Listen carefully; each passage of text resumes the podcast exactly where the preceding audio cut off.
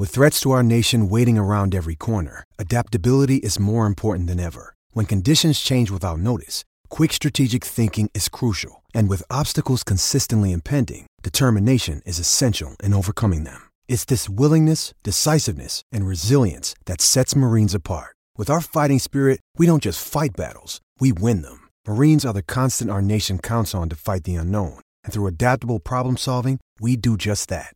Learn more at marines.com. You're listening to the Husker Online Show, your authority on Nebraska athletics. I think that uh, it was really good to let the guys finish plays, and, and that's always really important. I thought defensively, that there was a couple early drives, but uh, except for one, they didn't allow the touchdowns and made a lot of plays.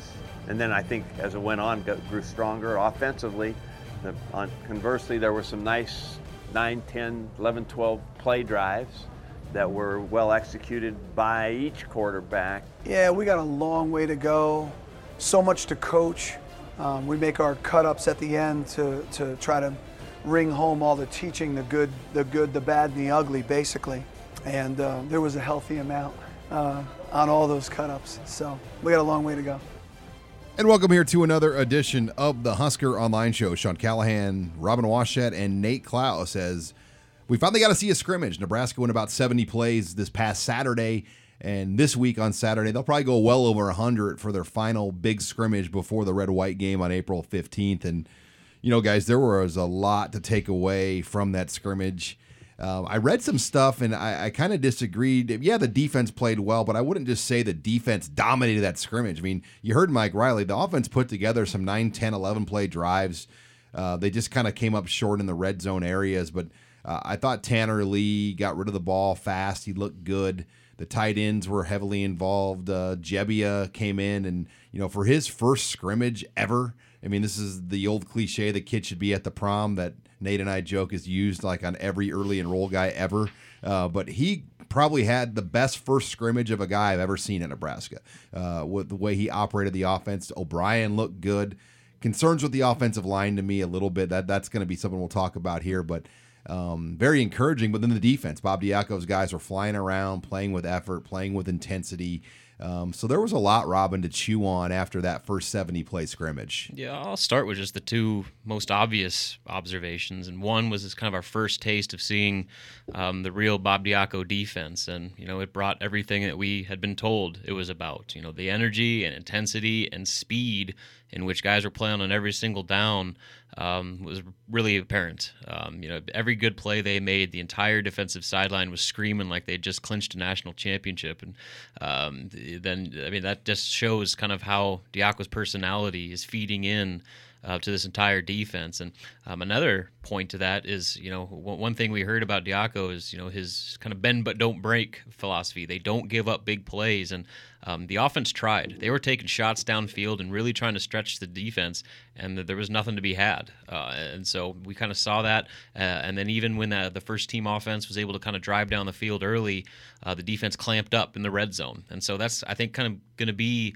uh, one of the hallmarks uh, of Diaco's defense going forward is a team that just does not give up a lot of big plays and, you know, holds tough you know, uh, in the red zone. And one of the, the best quotes um, from Diaco is, as long as we have, um, you know, field behind us and a place to stand, we have a chance. And so that's kind of the mentality um, that this defense has, and it was definitely apparent on Saturday.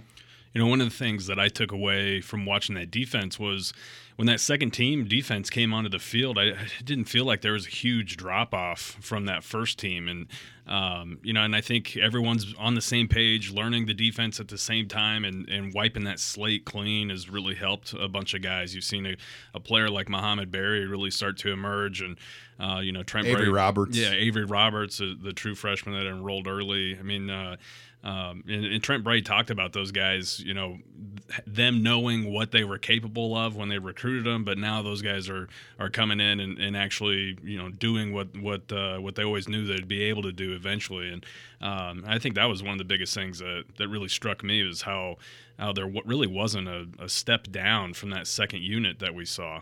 You know, you're listening here to the Husker Online Show. Sean Callahan, Robin Washut, Nate Clouse.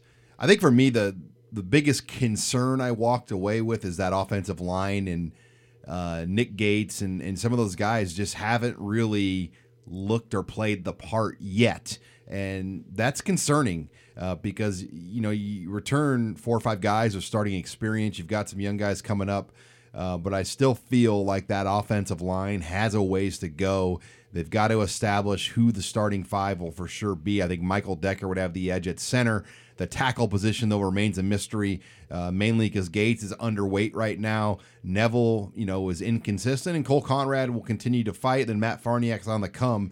Um, so there, I think, are a lot of questions, and the protection um, wasn't always in the in the running game, in the screen game. I mean, there, there were a lot of questions I thought of the offensive line, Robin. Yeah, definitely uh, an issue, and you know, I guess maybe you could chalk it up to somewhat of the defense just having a good day, but um, that was one you know obvious takeaway uh, that I had as well was the offensive line just really struggled to get a push, uh, especially I mean even in the simple between the tackles running game, um, there just wasn't a lot there. Um, and then even, you know, the, their pass protection. I mean, quarterbacks were you know having to evade blitzes and um, getting guys that are coming free off the edge, and um, even the screen pass game. I mean, there's plays that are just getting completely blown up because guys were missing blocks, and so um, that is definitely, uh, in my opinion, the biggest concern facing this team right now is not only establishing your your top five, but uh, the depth behind them. Um, I mean, there's there's a lot of uh, kind of red flags we got from that first scrimmage, and uh, the good news is there's a lot of time to kind of uh, correct, you know, some of these issues. But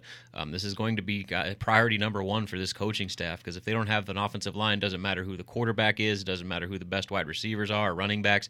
Uh, that, that's going to make that offense um, uh, have some real issues on its hands. Yeah, that group's got about a week and a half or so to really try and gel, and then work on gelling over the summer heading into the fall because uh, it was clear that they at times they seemed to be you know kind of on on different pages pages. The timing was a little off on, on some of those screen plays and everything, which is a big part of the offense that, that Danny Langsdorf and Mike Riley have been wanting to use for really since they got to Nebraska, but they really haven't been able to to really utilize that as much as they've wanted to. And and a lot of it has to do with uh, with the line uh, up front and, and, working that timing, and then of course the quarterback too. But um, you know that's that's something I, I think uh, you know I think we'll see some improvement there because the depth is a little bit better, but boy, they they definitely have a long way to go still. You're listening to the Husker Online Show. Sean Callahan, Robin Washut, Nate Clouse as we give our final thoughts here on Nebraska's opening scrimmage and you know running the ball too. Um, I think it's going to be interesting. Can Nebraska sniff 200 yards rushing a game without a running quarterback? Or are they going to kind of live in that 120 to 140 range rushing and and really have to rely on the short controlled passing game, which I think they can rely on with Tanner Lee or Patrick O'Brien. Those guys have shown they can hit the checkdowns, they can hit the short throws consistently. Uh, but I know a lot of Nebraska fans listening right now, they want to see Nebraska as a top three rushing offense. And I, I have my questions. We just mentioned the offensive line.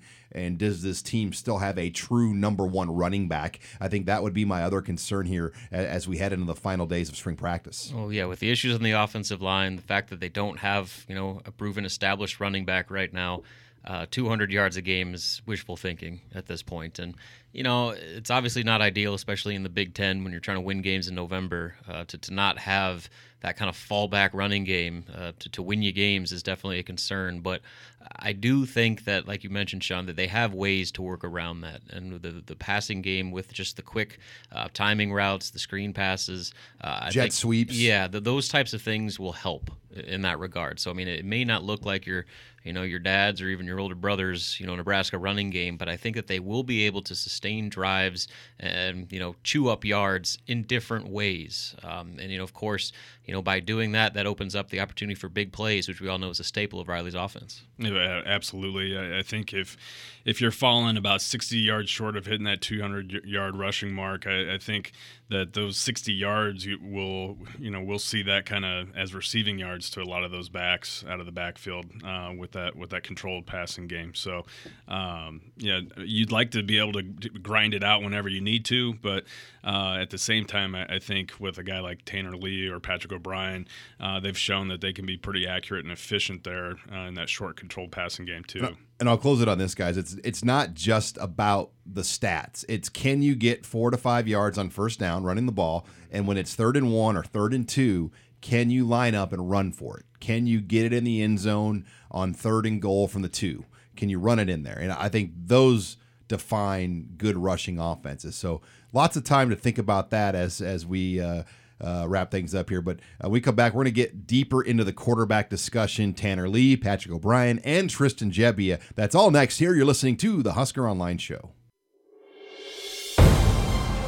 You're listening to the Husker Online Show, your authority on Nebraska athletics. Even if I did, I don't want to say right now. Uh, I think that it's it's not necessary. I think that I really like what both of these guys are doing. We need them both to be ready to start and play. The way we are alternating their work is very, very well done by Coach Langsdorf. They're getting almost identical turns, and we don't have too many where it's all watered down either. We only have four quarterbacks working. I want to keep that room small, and so that they get the work like this, and I hope to continue it like this in the fall camp. Now, the, the, I don't mean that I won't say who the starting quarterback is. I don't think we'll wait that long. I don't, I don't even want to really think about that right at this point. I'm really happy with both guys. I'd say overall outstanding spring practice with both of those kids. I just want to keep it trending upward that way.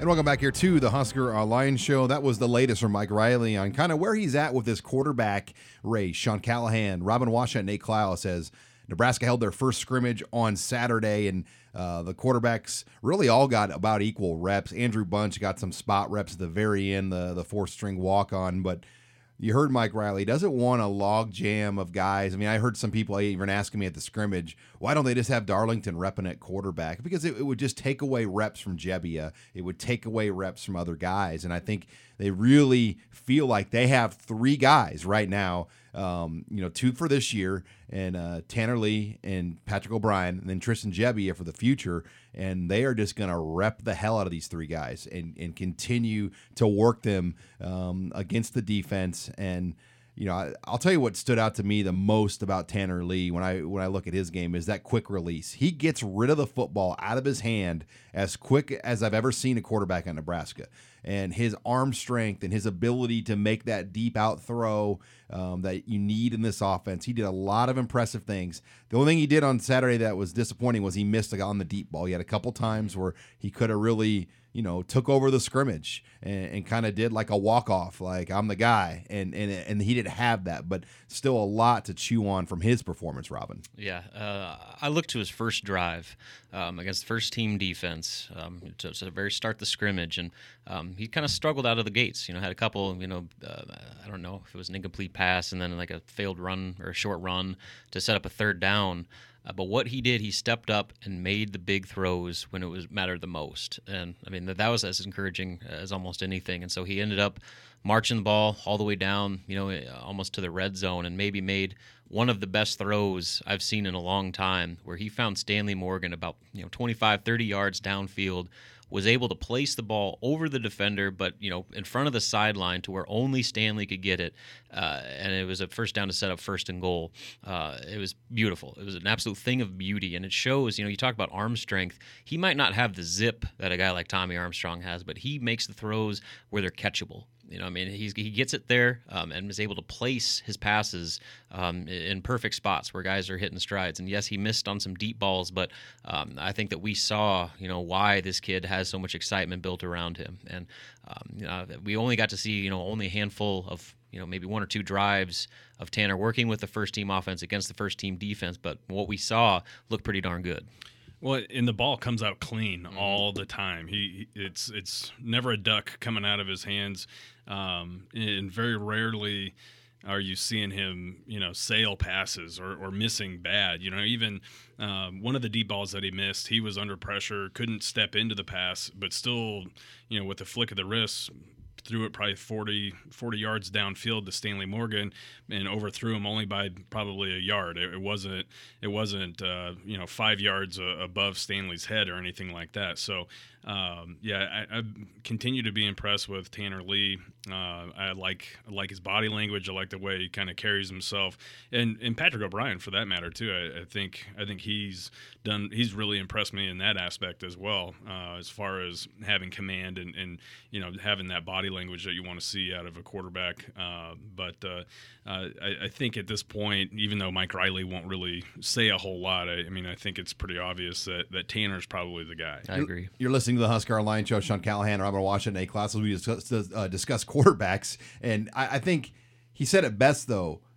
I think he pretty much knows who it is, but he goes, "We need them both." Yeah. Uh, because when you break down a 13 in in Nebraska's case, I hope it's 14 game season, the odds of Tanner Lee getting hit or knocked around, um, if he's the guy, you know, and with this offensive line and the tackle situation, it's going to happen.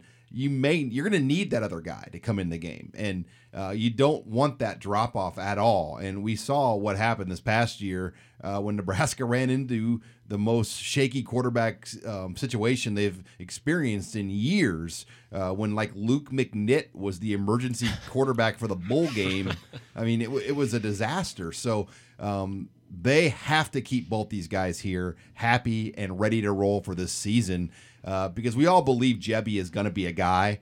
But man, he just needs to live in the weight room and, and, and gain 20 pounds. And he knows it. Everybody knows it. So that's why I think it's very important for these two guys uh, to continue to to be in the mix. Yeah, let's not make it out like O'Brien had a bad scrimmage. No, I mean, like, no, no. Like, like Nate said, I mean, he he looked pretty darn good in his own right, and he did have that one interception. But uh, it also is important to note that you know he didn't get a whole lot of reps with that first team offense, and particularly uh, the first team wide receivers. Uh, so I mean, it was kind of a, a jumbled, you know, mix and match uh, you know situation as the scrimmage went on. So, um, you know, I mean, you can kind of expect that there are going to be you know a little bit of timing issues and whatnot. But uh, I agree. We saw kind of exactly what we've seen all spring long. That Patrick is really not that far behind Tanner Lee, and really what is separating them uh, is just you know stuff that Patrick has no control over, and that's experience. I mean, Tanner's done it. He's been there. He's kind of got that poise to him. Where you know Patrick O'Brien's a redshirt freshman who's never played in a live college game. Uh, so until uh, you know Patrick actually gets that experience, I mean that's going to be the one thing that Tanner's going to hold over his head.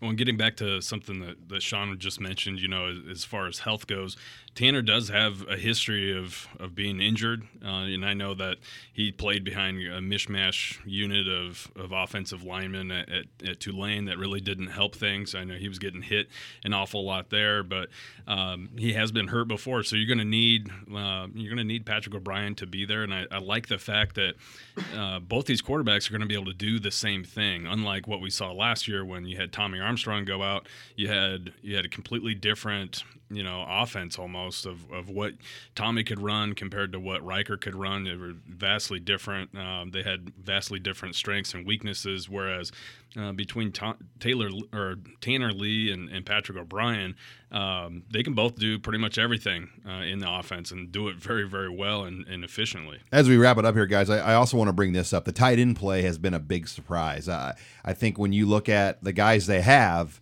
it's one of the more underwhelming returning groups of tight ends I can remember at Nebraska. Um, I don't think there's maybe does Hoppes have like one catch even or in his career? No. Um, so you've got all these guys with zero receptions returning at tight end, um, and then a couple questionable guys like Matt Snyder and and Jack Stoll. But to their credit, they have taken advantage of the reps. They have caught the balls thrown their way all of them had great scrimmages. Even David Engelhaupt made a play, but on the opening drive alone of Tanner Lee, Tyler Hoppes had three receptions for 46 yards, um, you know, on like a 10 11 play drive. So he was targeted three times, came down to three catches. Uh, Jack Stoll, Matt Snyder came down to some catches. Um, so that is encouraging that the offense is allowing these guys to really take advantage of balls thrown their way. Tyler Hoppes could very well end up with close to as many catches this season as Cethan Carter had, uh, maybe in his career. Uh, for one, you got a quarterback who actually targets the tight end, and Mike Riley was even asked that. Like, uh, when was the last time you had a practice where? Uh, you know, you had the tight ends target this much, and he's like, I don't know, ever. So I mean, this this is kind of rare territory for the position, and uh, Tyler Hoppes might be the biggest spring surprise on offense. Uh, I mean, he is so much better than I think anyone could have projected, uh, and he's in for a very very big year if what we're seeing this spring translates into the season. And Nate, you know, we watched a lot of Lincoln Southwest games when he was in high school. I mean, Brandon Riley and Josh Banderas and Tay Bender, the former K State recruit, they had a lot of talented guys. But I remember you and I would always say that God, this guy, it was always interesting that then they never offered him a walk on spot initially. And he had to go to Wayne State, then back to Nebraska. But you always knew that that guy with his size had potential. absolutely. Yeah. Just, yeah, with his frame and athleticism, it was like a no brainer to, to try and bring that guy on as, as a walk on prospect because you knew that he had a chance to develop into something pretty darn special. And, um, and so far, he's he's really done that. I think uh, if you're if you're Tavita Thompson, you got to be feeling a lot better right now than you were heading into the spring with the way some of these guys have emerged. All right, we'll talk more defense here next as Bob Diaco and his impact has really been felt across the board. Uh, we'll hear more on that here. You're listening to the Husker Online Show. This is Husker Online, your authority on Nebraska athletics our first scrimmage really showed um, like pursuit and stuff like that. Every tackle we made was gang tackles, and, and I think that just shows a lot from where we came from last year. He totally changed changes the mentality of our defense, you know, um, and that's how you have to be if you want to win national championships. You can't be making one-on-one tackles in the open field all the time. You know, I mean, it's going to happen, but you got to gang tackle and, and, swarm to the ball. So um, I think that's the biggest thing that he brings. Just that mentality is we're always going 110% every time. Um, I think everyone's really buying into it. I mean, I've been fortunate enough to be around some great defensive coordinators. That's why some of them are head coaches and where they are. But like I say, he's one of a kind. So it's not going to be very many people in this world like him. So he's going to compete at everything he does, and he's going to make sure that you guys see on the field. But he's like that in meetings. He's like that just walking around the building. So he's like that all the time. And welcome back here to the Husker Online Show. That was linebacker Luke Gifford, who's having a great spring, followed up by corners coach Donte Williams, Sean Callahan, Robin Washut, Nate Clouse. And, you know, when you bring in a big name defensive coordinator and you write a check for 825,000, 875,000. I think a lot of people are like, why is a guy worth that much more money than maybe this coordinator or that coordinator? Well, I think you're seeing now why. I mean, Bob Diaco, just his presence, his just the way he carries himself, the way he's focused, everything about the guy. He's wired a little bit differently. I think we're all going to agree to that. Nate and I were around the clinic um, last Friday, and um, it's he's an interesting cat. I'll put it that way. Uh, but the guy knows how to coach defense. He knows how to motivate players, and it was very evident, um, especially seeing him in action during Saturday's scrimmage. It's so amazing how much attitude can affect overall play especially on defense. And we're seeing that every single day we get a chance to watch practice. I mean, just the complete shift in enthusiasm and excitement in everything that the defense does.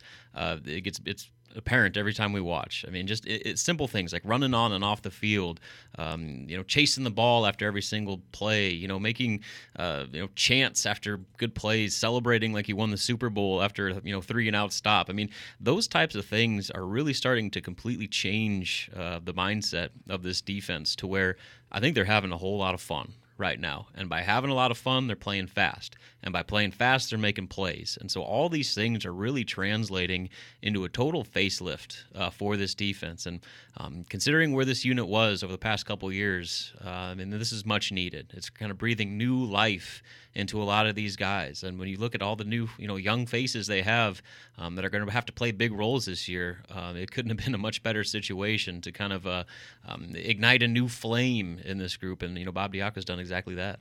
When he was hired, uh, the narrative was, boy, you know there's going to be um, a hard transition ahead. You know, going from a four three to the to the three four, and really we have not seen that at all. And and I think it's because he's done a lot of the simple things. He's made the game fun. Uh, it's the, these guys are, are wanting to learn. Uh, they're playing fast, it, like like uh, like Luke Gifford said in the open. There, like they're gang they're gang tackling. Guys are flying to the football. I mean, it's just the little things. They're they're all engaged. There's competition across the board. Um, you know, and all of those factors together, I think have have made these guys want to learn more and more about the defense, so they don't get left behind necessarily. And um, it's to be honest with you, they're I, I, I, didn't think that the defense would look the way it does right now at this point in the spring, and, and they still have a ways to go. Obviously, it's not a finished product, but uh, they're they're much farther ahead than than I would have ever thought that they would be. Right yeah, guys now. don't look out of place. Guys don't look confused, mm-hmm. and I think when you play with what he calls maximum effort, um, and everybody's rallying to the ball, that can override some mistakes. Yeah, and you know, just going back to after yesterday's practice, you know, Nate, you were talking with Trent Bray Uh, one of the things that they were talking about Mohamed Barry, you know, he obviously had the big scrimmage on Saturday, and uh, he had another interception um, during Tuesday's practice. And Trent, Trent Bray said that was a direct result of him just playing fast. When you play fast, good things tend to happen. And uh, I think that this entire defense has kind of embraced that mentality that if everybody is just going, like Luke Gifford said, 110% on every single play, uh, I mean, you know, good things are going to come as a result of that. And so, I mean, I th- that kind of goes back to just um, the reshaping of this mentality uh, of, of defense that if you give max effort, you will see rewards because of it.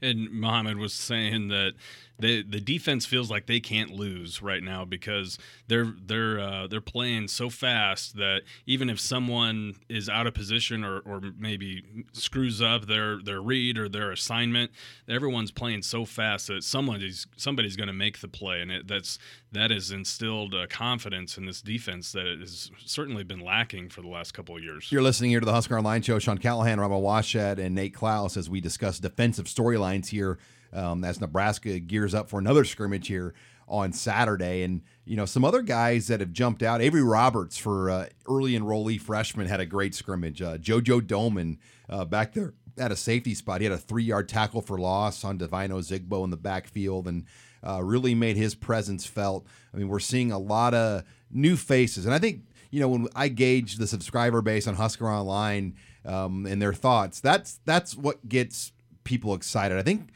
fans get tired of the same old, same old guy just always kind of having ownership of a position. They want to see other people come up and out of, out of the weeds and make a move at jobs. And we're seeing that. We're seeing guys like Luke Gifford. Mm-hmm. Um, you, you, mentioned Mohamed Barry, and then you know Divino's not Divine, or you know all these guys we just mentioned. Avery Roberts. Um, different players, Lamar Jackson, uh, they're finding new roles eh, with Bob Diaco. Yeah, and the competition breeds success. I mean, they, we've said it time and again, and we're seeing it. Uh, I mean, no position is safe uh, on this entire roster. Even veteran guys like Chris Weber, I mean, they're having to compete every single day to solidify those number one spots. And if any guy has has a you know a few steps back or you know takes a, a couple practices off, there's a good chance the guy right behind him is going to you know supplant them on the depth chart. And so, uh, I mean, that that that type of competition um, is just kind of adding and fueling uh, this overall, you know, boost in intensity that we've seen because guys know that they they can't afford to, you know, like I said, take a play off or take a practice off because uh, if they do, there will be consequences. And what I like about it is that it's it's a friendly competition, though. That after, after every play, the defense they're they're celebrating with one another, even on the sidelines. The guys who aren't on the field at that you know point in time, they're celebrating and, and giving guys shout outs and everything. So uh, this is a unit. You know, in the chat uh, the other day, someone said uh, what the over under for you know defensive players throwing the bones per game was going to be, and uh, I think they said five and a half, and I said it's going to be way more than that because this is a defense that's having fun and they're they're out there making plays. I envision Diaco being a big throw the bones guy after yeah. after a couple of the. I mean, his emotions incredible when you see him out there. You're listening here to the Husker Online shows. Uh, we discussed defensive storylines, guys. I wanted to also bring up just some guys that have been noticeably missing um, here out there on the spring. Uh, I'll throw Antonio Reed at safety. I feel like you know, his role or presence just hasn't been noticed. Um, and then Kieron Williams, who led this team in interceptions, you know, basically won the Minnesota game with a pick. Um, he just doesn't feel like he has a home yet on, on this team. And, and that could always change, but uh, I might be missing a couple other names, but I, I just feel like there's been some guys out there that, you know what, they, they maybe aren't fits or new coaches, new eyes have different evaluations. Yeah, and I think Kieron Williams is obviously the most uh, interesting one of those for a guy that started nine games, led the team with five interceptions last year.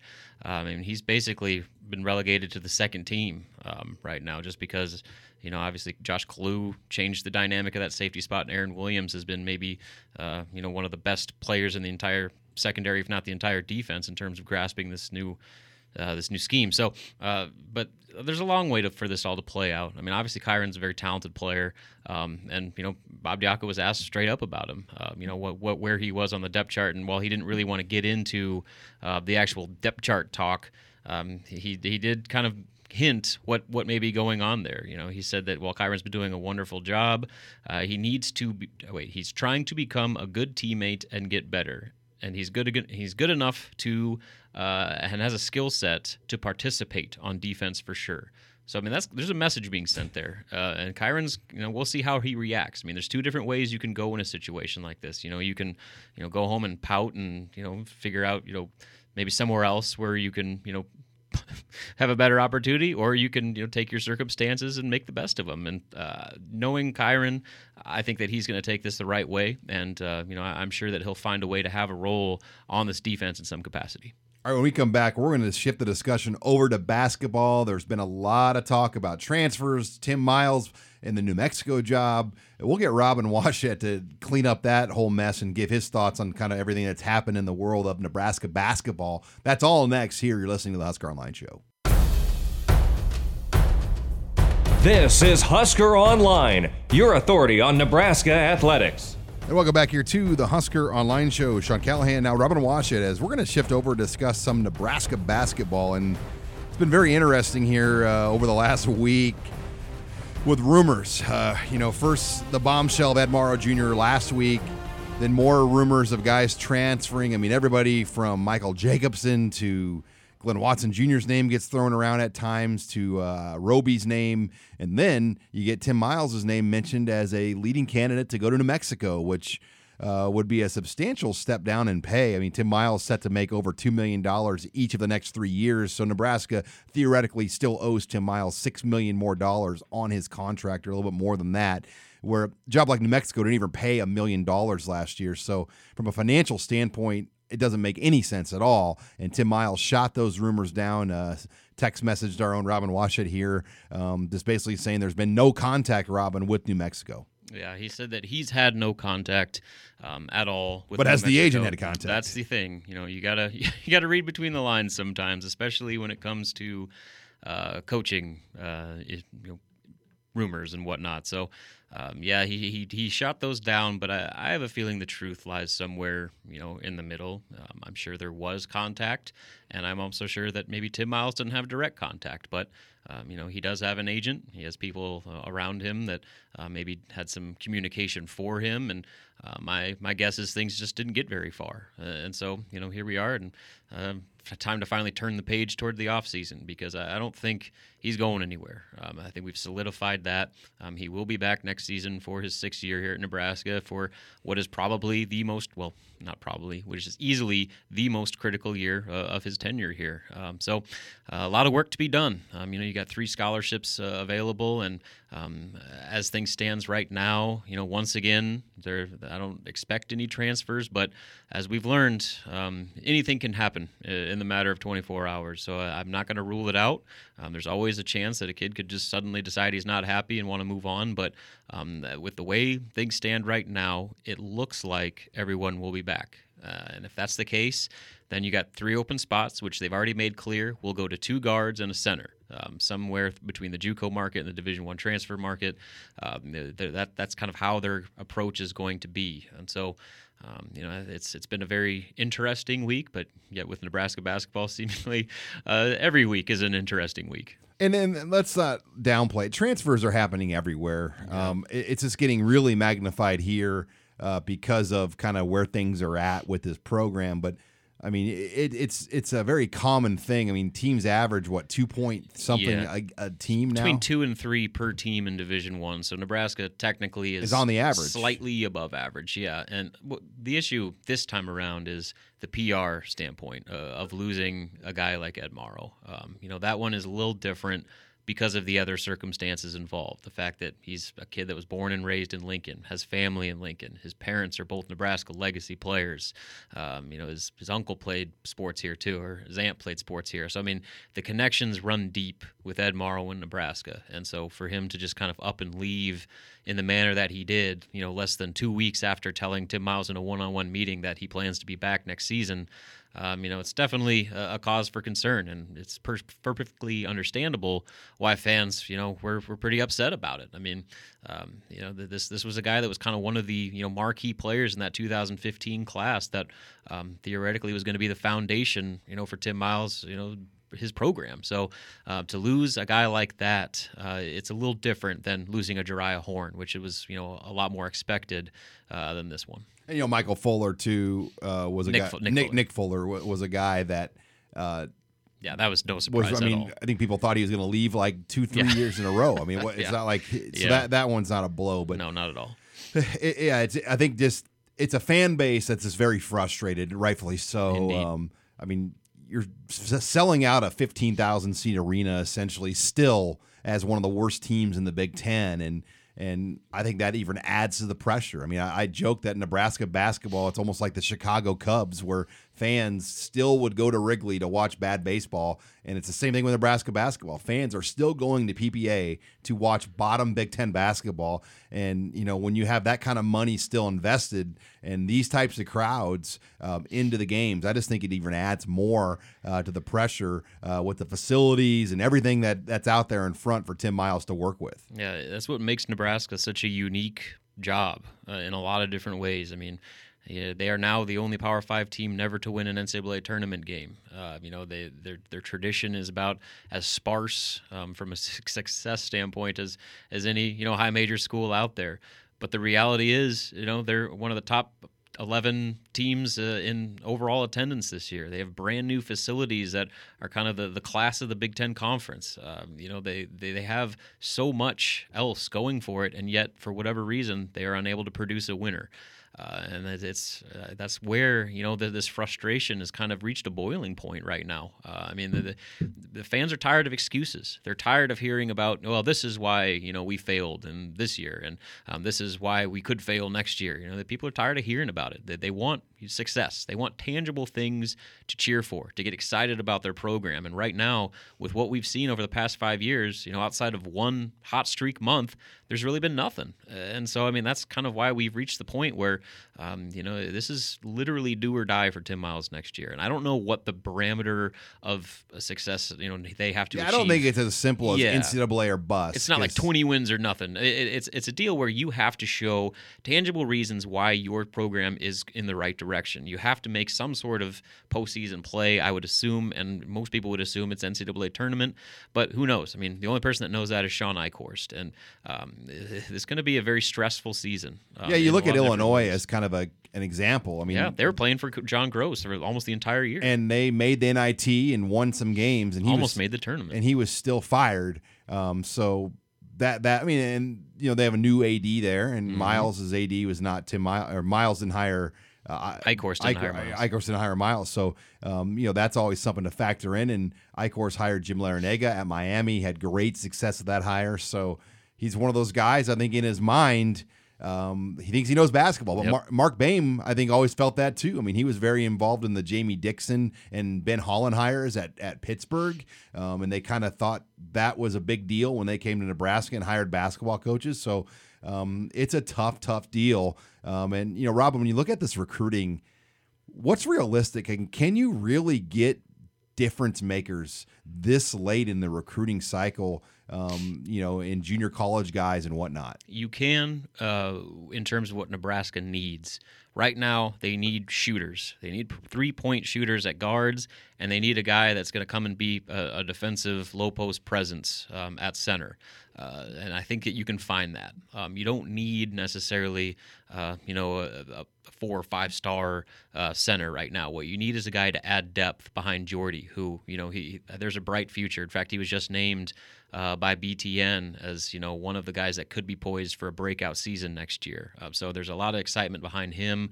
Um, so you, you don't need necessarily that you know um, all American uh, type of center. You need a guy that's going to fill what Ed brought to you defensively and be a physical presence in the post, and um, you know just just give you that ability to have depth and to match up with the rest of the bigs in the Big Ten Conference. And then on the the other two spots, you need shooters. Like I said, you need guys uh, beyond Jack McVeigh who are going to make a three pointer for you. Um, and I think that they're on some guys that fit that mold to a T. Um, with the offers they put out, they've made it clear they want guys that are shooting you know 45 to you know almost 50 percent from three point range. Uh, and so one of the one of those two spots will be filled by just a knockdown three point shooter.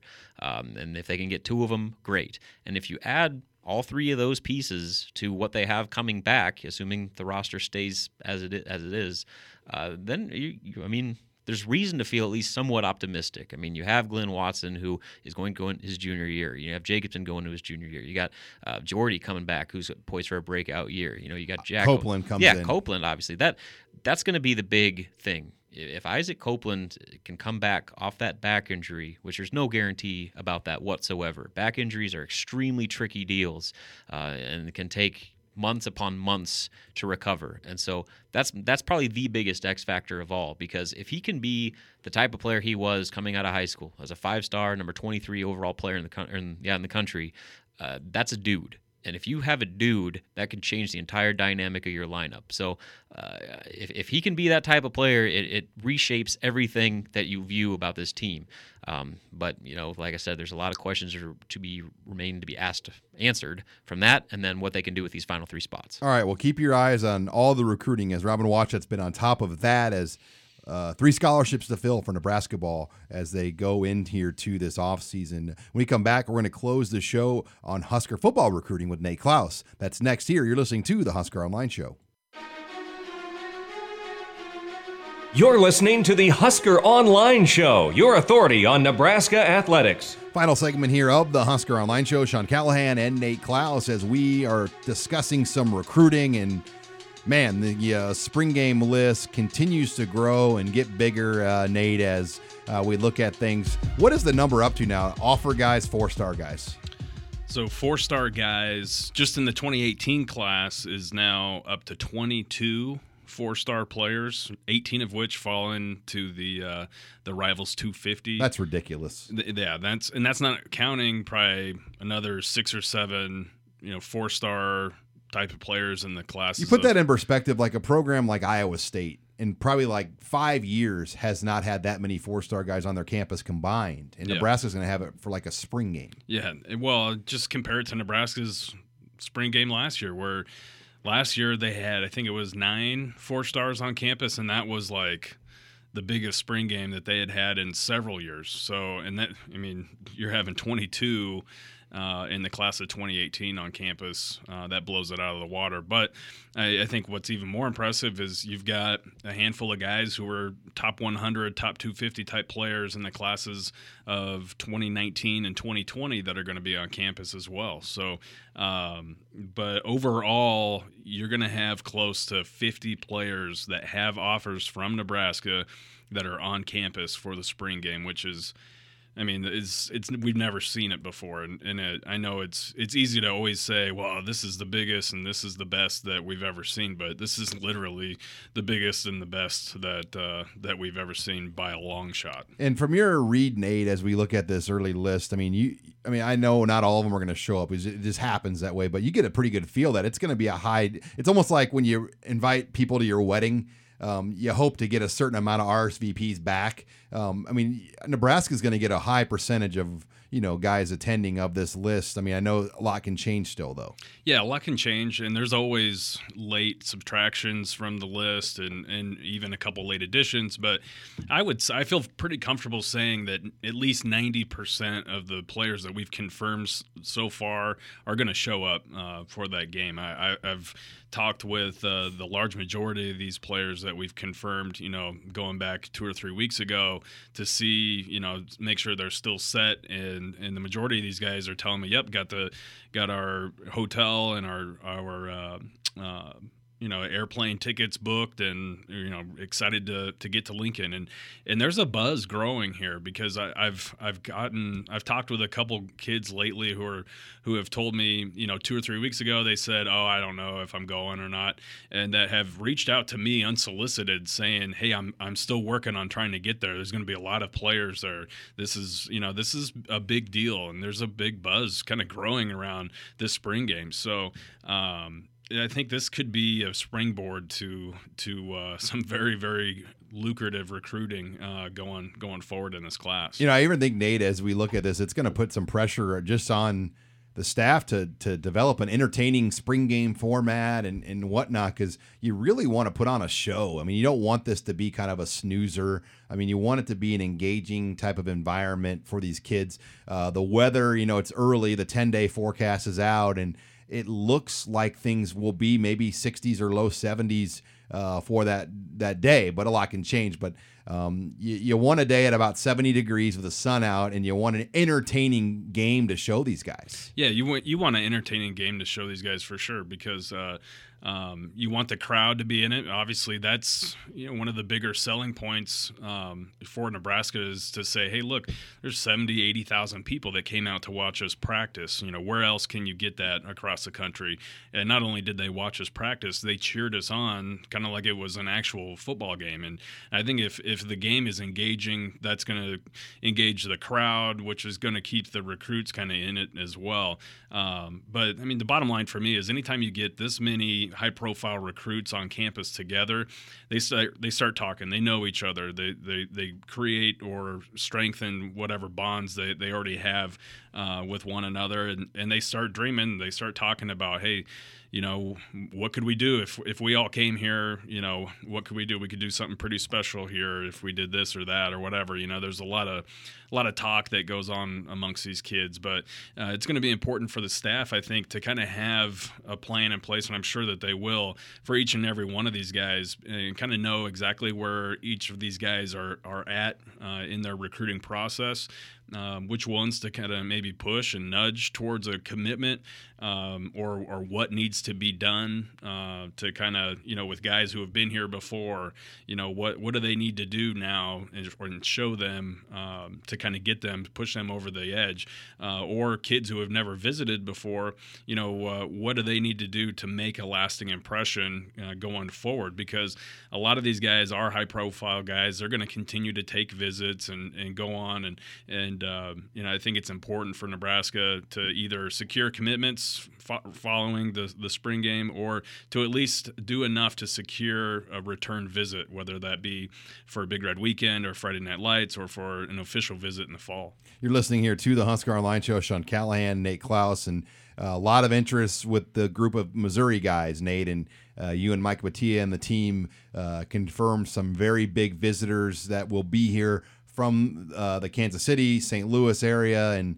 um, you know these guys are getting a lot of attention. They all went down to the uh, opening regional in Chicago, a big group of those Missouri kids, and had a great showing. And um, a good majority of them, everybody basically but Trevor Trout and Cameron Babb, um, looks like they're going to be up here in Lincoln now. Yeah, and that and that's been a big you know point of emphasis, uh, obviously, or a big talking point for people on the website and, and for us even. You know the the amount of talent that's in Missouri this year and how crucial it is for Nebraska to kind of take advantage of being able to to recruit that state well this year, uh, and not just for this year but also next year with the amount of talent. And um, you know up until about this past week, there were uh, there was a notable absence for, from several of the their top targets from Missouri on the on their list, and um, you know Mario Goodrich, who's the top 250 uh, athlete uh, out of Kansas City, has has since confirmed he will be uh, on campus for that game, and I think Nebraska is clearly the team to beat there.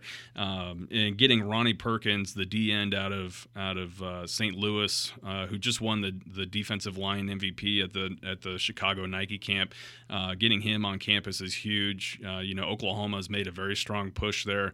Uh, so, you know, getting a chance to get him on campus and impress him uh, and kind of take a step forward is very big for Nebraska. And then Daniel Carson uh, out of Independence, Missouri, uh, 6'5, 270 pound defensive end um, you know, who's really started to blow up, who's putting together a really nice offer list, is, is another key guy to get on campus, and um, and not just because these guys are in Nebraska's backyard and they are you know difference maker type players, but uh, it's also Missouri's spring game that same weekend. So to, to not only get them out of the state of Missouri, um, you know, to visit Nebraska for the spring game, that's important. But to get them to turn down going to Mizzou's spring game uh, in in in uh, in favor of visiting Nebraska, I think is is uh, a pretty big victory there. Yeah, right now it's it's not a good time to be Barry Odom and, and the Tigers because they only signed one Missouri kid last year and and uh, what LaRon Davis, uh, the receiver.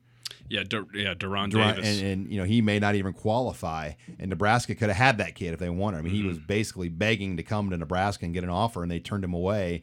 And here, the best year we've seen in 20 plus years, um, you know they're they're struggling in their own backyard, and Um, you know, Bob Devaney, legendary, once said if there, there was a guy that could get Kansas City and St. Louis's top recruits to Missouri, he would win a lot of games. And it still really has never successfully happened. Um, it, it was close under Gary Pinkel, I think, uh, when they had their little run there. But uh, lots of talent. Nebraska uh, doing their best here to take advantage of it. Lots to follow here in recruiting here in the coming days. Uh, make sure you stay on Husker Online as uh, we'll not only have the latest in recruiting, but also more coverage here from spring practice as the Huskers will scrimmage again here on Saturday. Thanks again for joining us this week on Husker Online, your authority on Nebraska athletics.